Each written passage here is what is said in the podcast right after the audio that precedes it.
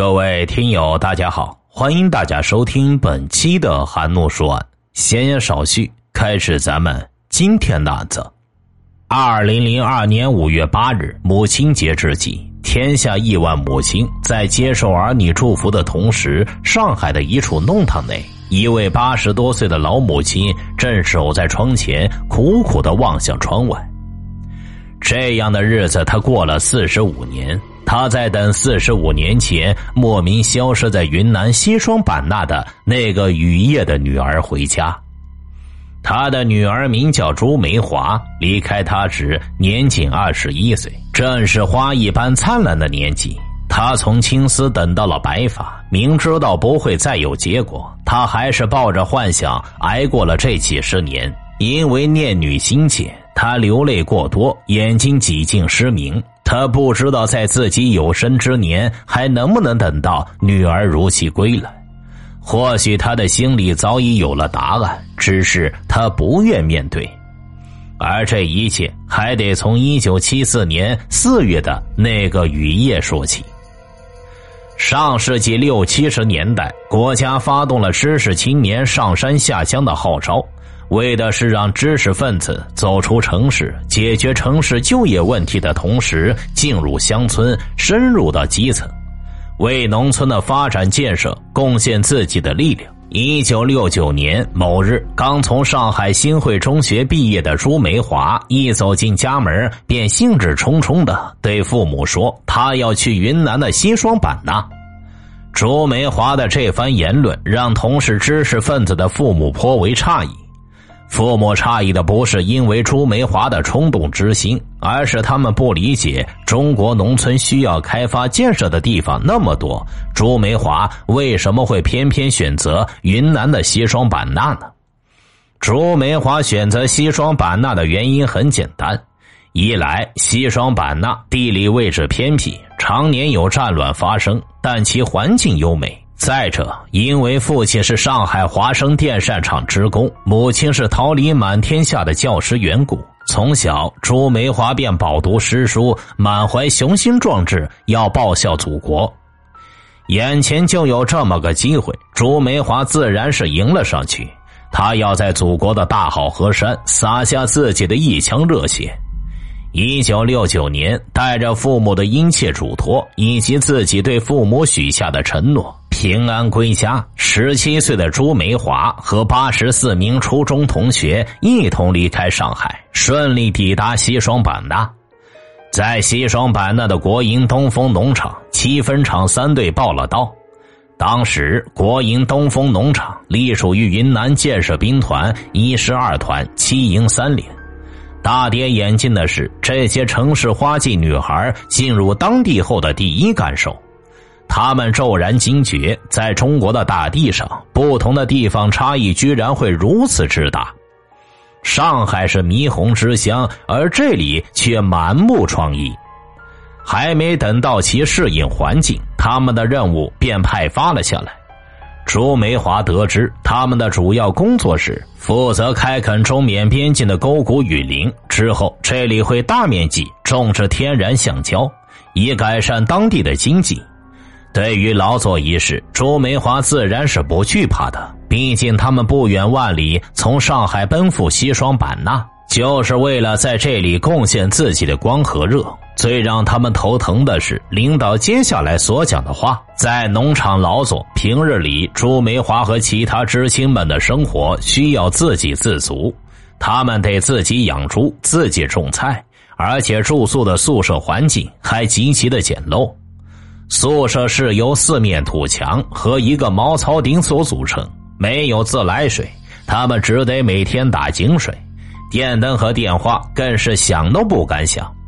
更让人难以接受的是，农场给他们安排的厕所实在是太过简陋。厕所是一个土坯围成的一米多深的坑，环境差也就罢了，关键是厕所距离朱梅华的宿舍有五十米远。再者，男厕和女厕之间仅有一墙之隔。本着知识分子上山下乡不讲特权的原则，朱梅华和舍友们只得压下心中的不愉快，让自己即刻全心全意的投入到农村的发展建设中。很快，那些让人介意的地方，在每日的疲倦中变得不再是问题。平日里，朱梅华和舍友们能少喝水，则尽可能的少喝水，能憋就憋，实在憋不住，几人会结伴而行去简易厕所。这样的日子，朱梅华过了整整四年。期间，他只回过一次家，直到一九七四年四月二日的那天。西双版纳有旱季和雨季之分，按照往常，四月份本应该是没有太多雨水才对，但偏偏一九七四年的四月，西双版纳的雨水却来得异常的早。再者，和往日不同，四月二日那天，西双版纳的雨下得颇为怪异。平日里雨下一会儿就停了，但那天雨淅淅沥沥的下个没完。往日身体健康的朱梅华，却偏偏那晚肚子如刀绞般的疼痛。朱梅华刚开始肚子疼的时候，她尝试忍过去，她一直按揉着自己的腹部，希望能够减轻疼痛。等到天亮之后，再去卫生部瞧瞧。和朱梅华一同进入西双版纳同住一个宿舍的刘桂花，后来回忆道。因为同住一个宿舍，刘桂花入睡前就有听说起朱梅华的肚子不太舒服，但也没当一回事，只想着睡一觉就好了。按揉不但没有减轻朱梅华的腹痛，反倒愈发加剧了她想去厕所的感觉。几经踌躇后，朱梅华下床摇了摇刘桂花，想让其陪着他一同去往橡胶林。奈何刘桂花白天劳作实在过于劳累，她虽然有睁开惺忪的睡眼，但很快又睡了过去。朱梅花也不忍心再打扰她，决定独自一人前往橡胶林的厕所。屋外大雨瓢泼，电闪雷鸣，朱梅花纵使再腹痛，也不敢就这么出去。等到晚上九点三十五分的时候，雨渐渐停了。朱梅华顾不得那么多，于是直接披了一件外套，穿着黑布鞋，拿起一盒火柴，一人迅速跑出门，引进了黑夜中。事后据悉，朱梅华当时还到临近宿舍找过上海女知心杨寿银，想让杨寿银和他一起去厕所。遗憾的是，杨寿银刚上过厕所，所以就没有同他一起去。最先发现事情不对劲的是刘桂花。第二天天气放晴，宿舍里的知青们到点起床。起床之际，刘桂花发现朱梅华的人没在，被褥也没有叠。他本以为朱梅华是留宿在了别的寝室，也就没有太在意，准备和众人出去直接出宫。但不知道为什么，他的心里还是有些不踏实。出宫期间，刘桂花一直留意着朱梅华的动向，但直到上午十点多，劳动场上还没出现朱梅华的身影。意识到事情不对劲儿的刘桂花，并没有第一时间向组织报告，而是四处向周围的姐妹们打听朱梅华的去向。探寻一圈无果后，他才去了兵团三连，找到三连的连长。将朱梅华疑似失踪一事，急忙慌张的报告给了连队的领导。橡胶林处经常有野兽出没，朱梅华在外多待一分钟，就会多一分的危险。顿时，整个劳作场乱作一团，众人纷纷四散，开始寻找朱梅华的下落。整整几个小时过去了，领导处没有得到半点关于朱梅华的消息。就在组织准备进一步部署人力，深入偏僻地带寻找朱梅华的时候，刘桂花拿着一双黑色布鞋走了进来。刘桂花称，这双布鞋是她在厕所附近找到的。她发现这双鞋时，两只鞋的鞋面均是朝上，左鞋在右鞋前面，两只鞋之间相隔九十多公分。除此之外，现场再没有留下任何有用的信息，没有血迹，没有人为挣扎打斗的痕迹。下雨天、下雪天是最适合犯罪、毁尸灭迹的天气。大雨一冲，一切证据都会瞬时烟消云散。事后，侦查人员想找到一丝蛛丝马迹，无异于是难于上青天。活要见人，死要见尸，即便挖地三尺，也要把朱梅花找出来。这是领导下达的指令，他们不能让这个放弃自己大好年华、深入农村、加强农村基础建设的杰出女青年殒命于此。如若朱梅华出事，他们没有办法和朱梅华的家里人交代。领导们围成了一团，又加派了人手，部署了更为细致的寻找路线。经记载，当时搜寻朱梅华的路线。近则以宿舍为中心，方圆数里地内；远则一直到了中缅县的内外。同时，领导还专门在报纸上刊登了朱梅华失踪一事，希望见过朱梅华的百姓能够及时提供朱梅华失踪的信息，但也没有得到任何有效的信息。错过了最佳搜寻时间也好，碍于当时的监控系统不发达也罢。即便众人绞尽脑力，耗费了体力，跋山涉水，搜寻了将近五个月的时间，但仍然没找到朱梅华的任何线索。搜寻一筹莫展之际，有人提起朱梅华的男友朱卫明在朱梅华出事当天来找过他，两人因为分手的事闹得很不愉快。这么巧，在两人吵架后的当天，朱梅华就出事了。朱卫明不可谓不疑，说不定就是他怀恨在心，做了什么，知人知面不知心呢。警方也迅速关注到了朱卫明，并对他展开询问。朱卫明不堪其扰，攥紧拳头，愤怒的说：“此事与他无关。”更多的人站出来说，当晚他找过朱梅华，朱卫明的嫌疑越来越大，为此他不惜上吊以死明志。幸而及时被人发现，才捡回一条命。警方也没有任何证据，更不愿为此闹出人命，只得放弃了这个方向，从头查起。